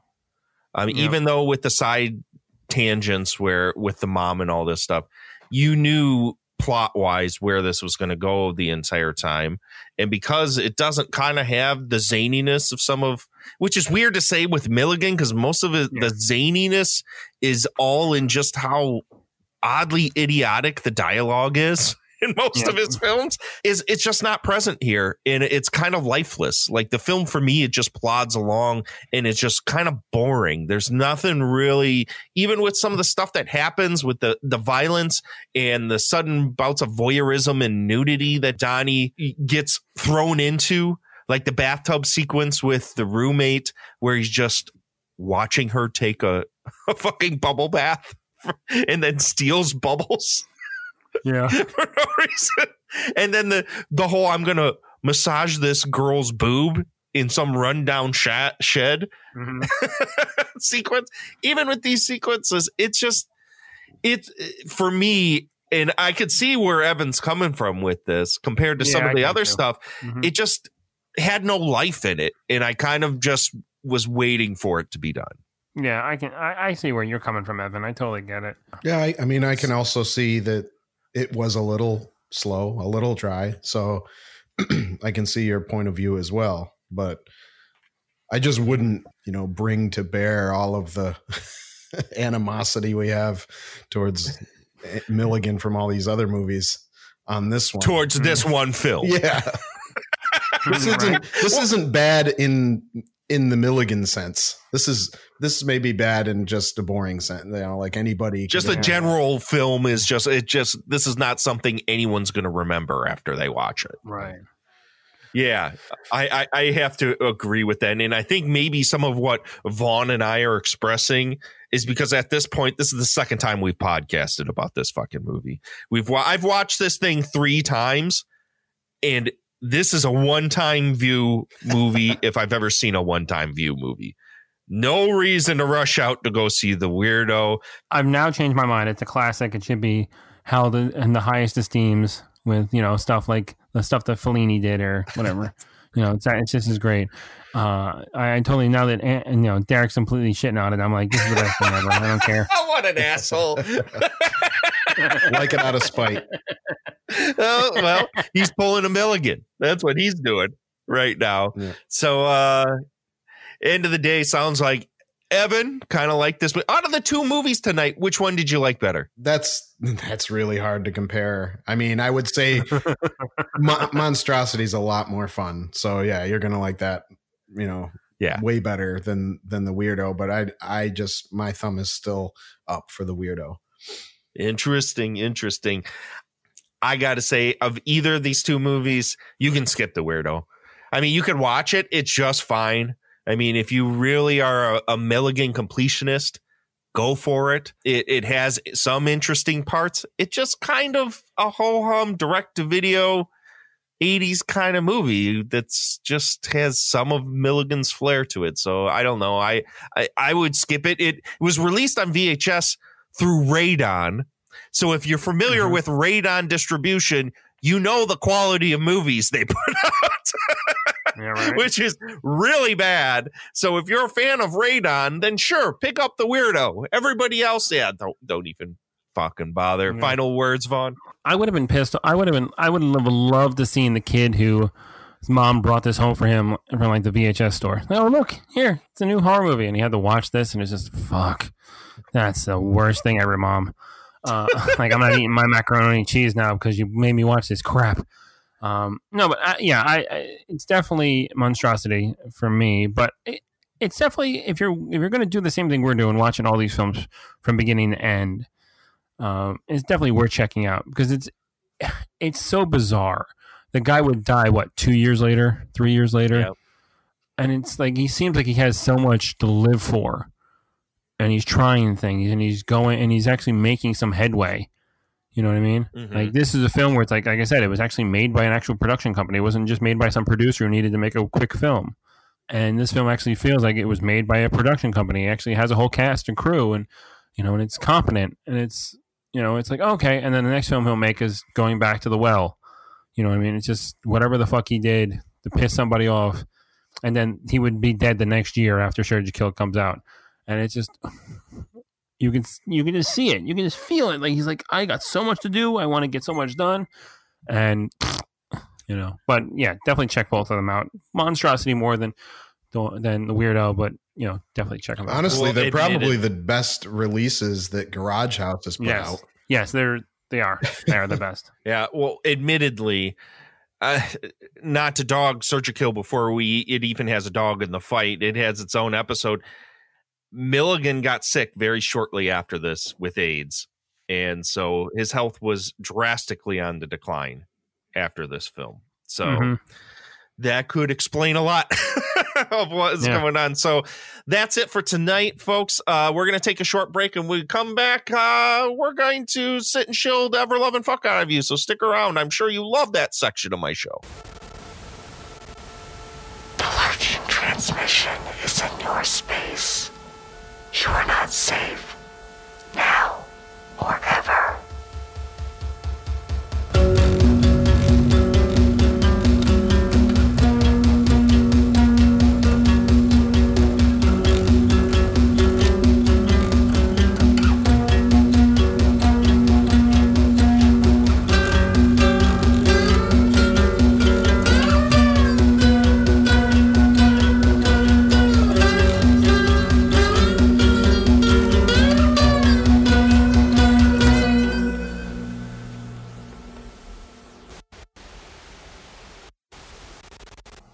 Somi was quite happy with her purchase. The captain had told her to wait until the next no moon to use it, though. And wait, she had. She had sat and stared at the crystal and its little prisoner for hours, captivated. The time was drawing near, though. The captain had told her that it would hurt, the sting. But she was not afraid. Hurt was not so bad. Humiliation, however, Somi wondered what Rella Green's face would look like when Rella got what was coming for her. She wondered if Rella would cry or scream. Somi hoped for both. The scorpion is a deadly and wondrous creature, pretty Somi. It will grant you the power you seek. You think I am pretty? Sincerely? Yes, and yes, little one. But I do not think I have enough. For one as pretty as you, little Somi, and one with a cause, I charge nothing. Surely you jape, Captain Marsh. Hardly ever, little one. And what do you mean, one with a cause? You are one. You have a cause. The cause of balance, retribution, justification, a reckoning. You understand? Yes. Good. The time was drawing near indeed, for tonight was a no moon night. Somi had snuck out of the house just before midnight and crept down to the river pool, as the captain had told her to do. The pool was like black glass in the moonless night, gleaming low and dangerous. Somi walked to the edge of the water and took off her shoes. She shimmied her feet down into the sand the way Captain Marsh had told her, and she pulled the crystal from her pocket. She stared into the crystal, studying the tiny creature inside. It was black and clawed, and it had a venomous stinging barb on the tip of its tail that struck like a viper, Captain Marsh had said. It was a monster, a tiny monster from some far off land, and it possessed a power that it would impart upon those that asked it properly. Gazing into the crystal, Somi made herself recall every moment of that day, every detail. Get her! Get her, Rella! Get her, Rella! Get her! Stinky Somi! Stinky Somi! The other children cheered while Rella Green stuffed rotten fish into Somi's dress. The fish was warm and slimy, and full of maggots, and awful. Occasionally, one of the fish fins would spike her skin, and it hurt. But hurt was not so bad. Rella and her friends had taken to calling Somi Stinky Somi, after they realized her dad was a fishmonger. Half the children in school had a fishmonger for a father, or a fisherman, or a muzzle hunter, but not Rella Green. Rella's family lived on the hill with the other wealthy families. The Browns, the Whites, the Blacks, the Reds, the Bankers, the Masons, the Wheelers, the Wardens, the Sales, the Oaks, and last but never the least, the Hills. It did not bother Rella and her friends to eat the fish and clawfish and mussels and eels that men like Somi's father harvested from the river. But it certainly bothered them to share a schoolroom with a fishmonger's daughter. It did not bother Rella and her friends that there is quite a distinct difference between a fisherman and a fishmonger. They were not concerned with politics. It did, however, seem to bother Rella and her friends quite a bit that Somi did not stink. A stinky fish daughter ought to stink, so Rella and her friends set out to rectify the situation. Somi had never been so infuriated, so violated. They held her down out on the street, and Rella stuffed the fish into her dress.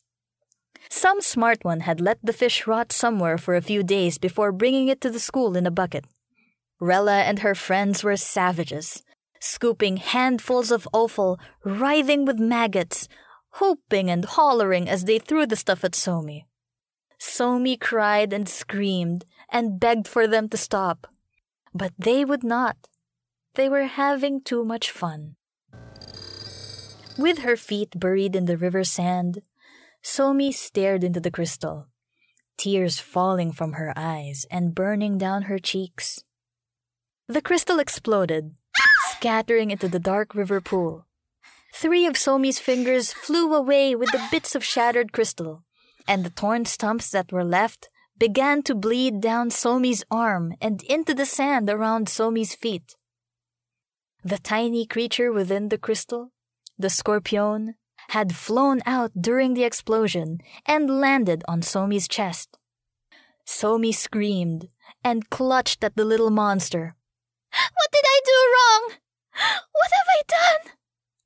The tiny monster buried its barbed tail into Somi's chest and began to pour fire into her bones. The pain was so intense, she could not even scream. She clamped her teeth shut so hard that many of them shattered, and she spit them out in a bloody, grisly wad onto the sand. Heaving and groaning, she slumped forward onto her knees and tore at the creature on her chest. She may as well have tugged on her own arm. The thing would not move, Its barbed tail was now in Somi's chest, a full inch or more. She began to choke and cough up mounds of burning blood from her lungs. Her back arched itself so hard that it snapped her spine. The skin along her spine split, then opened up and unfurled like a freshly born butterfly. Crying silent tears, Somi clawed her way to the edge of the river pool and gazed down at her reflection. Hurt was not so bad. Rella Green stepped over to her window. She had heard her name spoken after the three taps on the glass, and she wondered if it was Eno Wheeler, back to see if he could steal another kiss in the night. If so, she would grant him his thievery, then call him a liar if he had the nerve to be a braggart about it.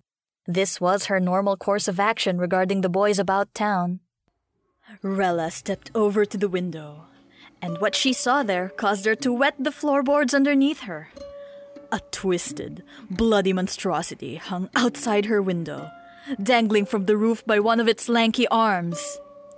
It looked like a person turned inside out, then shaped into a spider, with the spine pulled out and curved up and over the shoulders, swaying like a hunting viper. A wicked, bony barb dripped poison at the end of the twisted spine.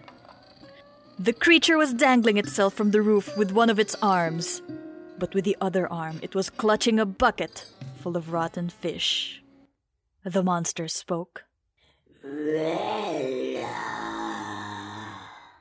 Rella fell backward onto the floor, splitting her scalp where her head struck the floor. Her vision blurred.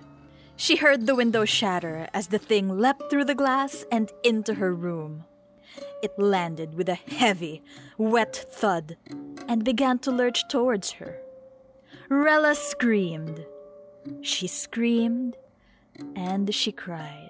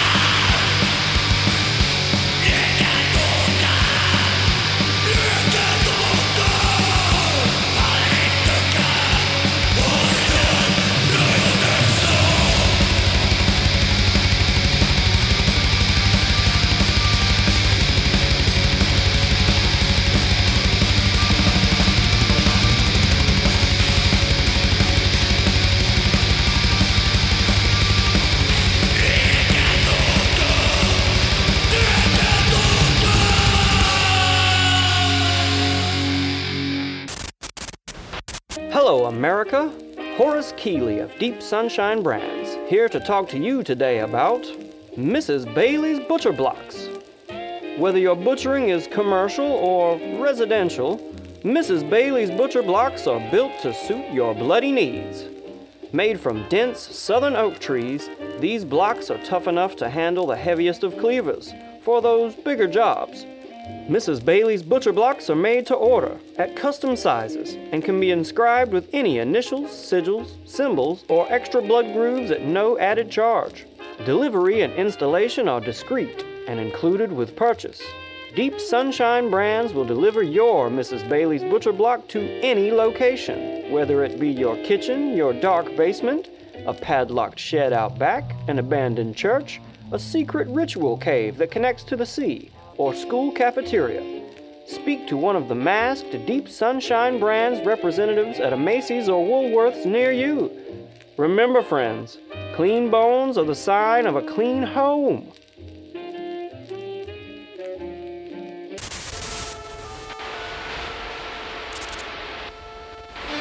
You are listening to Astro Radio Z.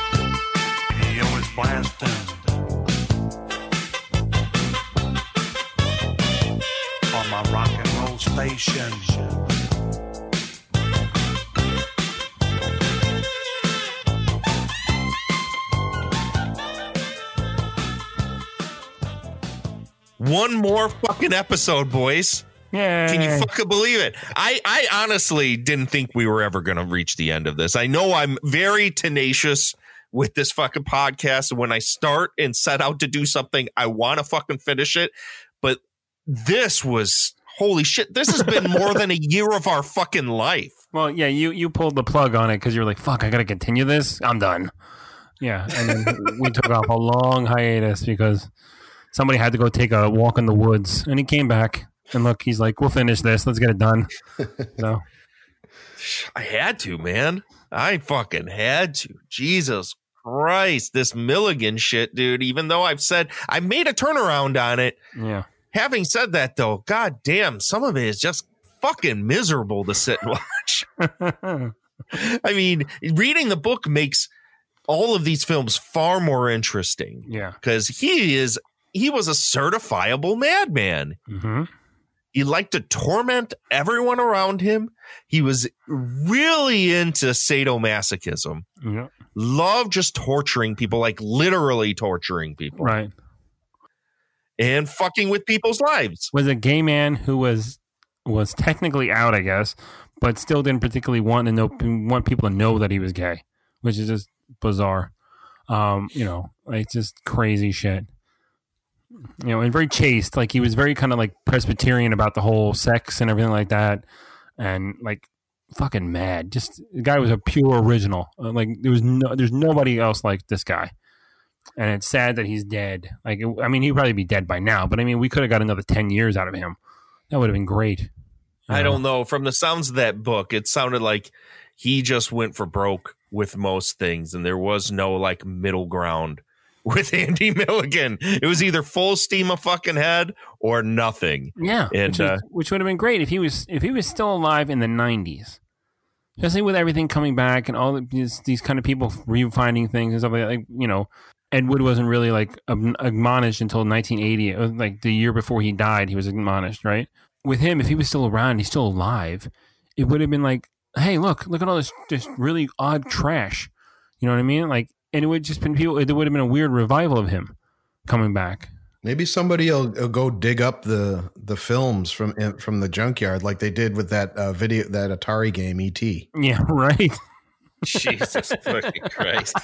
Yeah, maybe the angry video game nerd will do a film will do a new movie based on him searching out Andy Milligan's lost films that were buried in the Nevada desert. Right. Right.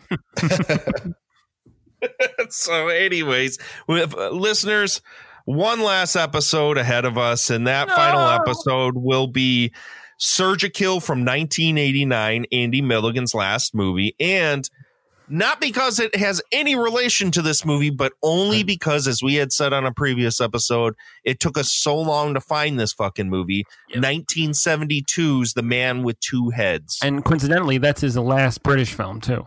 So Interesting. weird that we're doing the last of two two segments. He was, you know, uh, he mostly he mostly was kicked out of uh, England after this film. So just like Cal- just like New York, he came back and got kicked out of New York, and went to California. Uh, Well, man, man was like Godzilla, just came into towns and destroyed shit and, and kept walking. Just killing pigeons.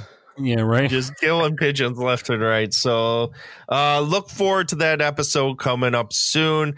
Listeners, this is the portion of the show where my guests shamelessly shill the fuck out of you. Vaughn, go ahead and show. Okay. So my name is Vaughn. Have you ever heard? Uh, I run a podcast named Motion Picture Massacre. It's a genre podcast. Um, if you'd like to get in touch with me and listen to that, it is motionpicturemassacre.wordpress.com. Um, our fearless leader here on this show, Derek, has a tendency to retweet odd shit like he did today when he retweeted the episode we were. I had I dragged him on to be on. Um, and if you'd like to get to me in touch with me with any kind of social media, the best way to do that on Twitter, Instagram, and Letterboxd is MP Massacre. So if you want to follow me and see the shit I'm watching and talking about, go there and check it out. Evan, I'm going to leave the final words of the episode up to you. Is there anything you'd like to tell my listeners? Jesus. Uh, you don't like being put on the spot, do you? no.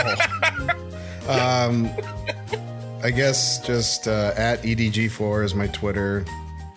If that if that's something you want to do, I, I don't. I don't know. this is the greatest fucking pitch for a fucking social media account I've ever heard in my whole fucking life, Evan.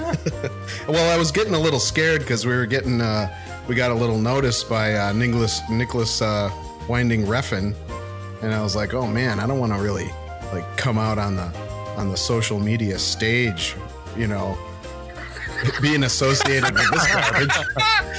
I do remember you telling me a while back, hey, don't tag me in any of this stuff. I I can't let people know that I'm doing Yeah, don't tag me on you know family That's side hilarious. Facebook.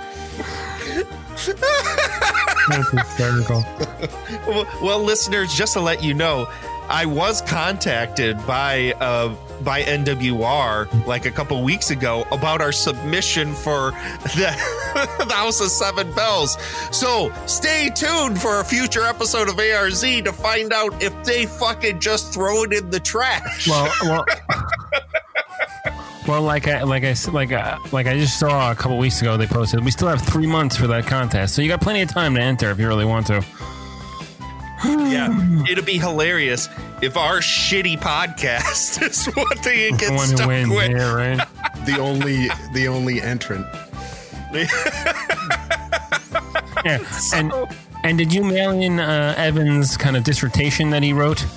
Um, did you mail that one in too? Just to hit like here, this is a this is a little more. One of my one of the guys on the show was like, here, please read this, and then we know who's gonna win. We know who's gonna win this book. His name is uh, Evan. Yeah. He's- No, I should. It seems how we still have time. I should take that and just make a short comic book out of it. yeah, right. That's what should. That's what should happen. It's all yeah, it's ready. It's all All there. right. So stay tuned, Astro Zombies, to find out if Evan's script comic book gets chosen by NWR.com. Until then, take it easy. Thank you for listening to Astro Radio Z. Astro Radio Z 136 has been crudely reanimated from a badly decomposed gorilla, hosted, produced, mercilessly bullied, and edited by Derek Carey, Vaughn Coolmere, Evan Gould, Daniel Edenfield, Angelique Bone, and even Shelton. For more information, and to talk to the hosts online, join the All the Gimmicks Facebook group, and or find us on Twitter at Astro Radio Z. Music played on this episode, which we urge you to go purchase and support can be purchased through the supporting links provided in the show notes. Witchery, The Reaper. Corrosion of Conformity, Goodbye Windows. Terry Funk, We Like to Rock. Carcass, Corporal Jigsaw Quandary. If you would like to hear more than your regular releases of Astro Radio Z, go over to our Patreon page. For the low price of $1 a month, you will receive monthly bonus episodes and much more. Check out what we have to offer and join us for the ultimate ARZ experience at patreon.com forward slash Astro Radio Z. Enjoy the remaining moments of your mortal existence, Astro Zombies. Astro Radio Z will return next month, from the bowels of hell to your blown out speakers.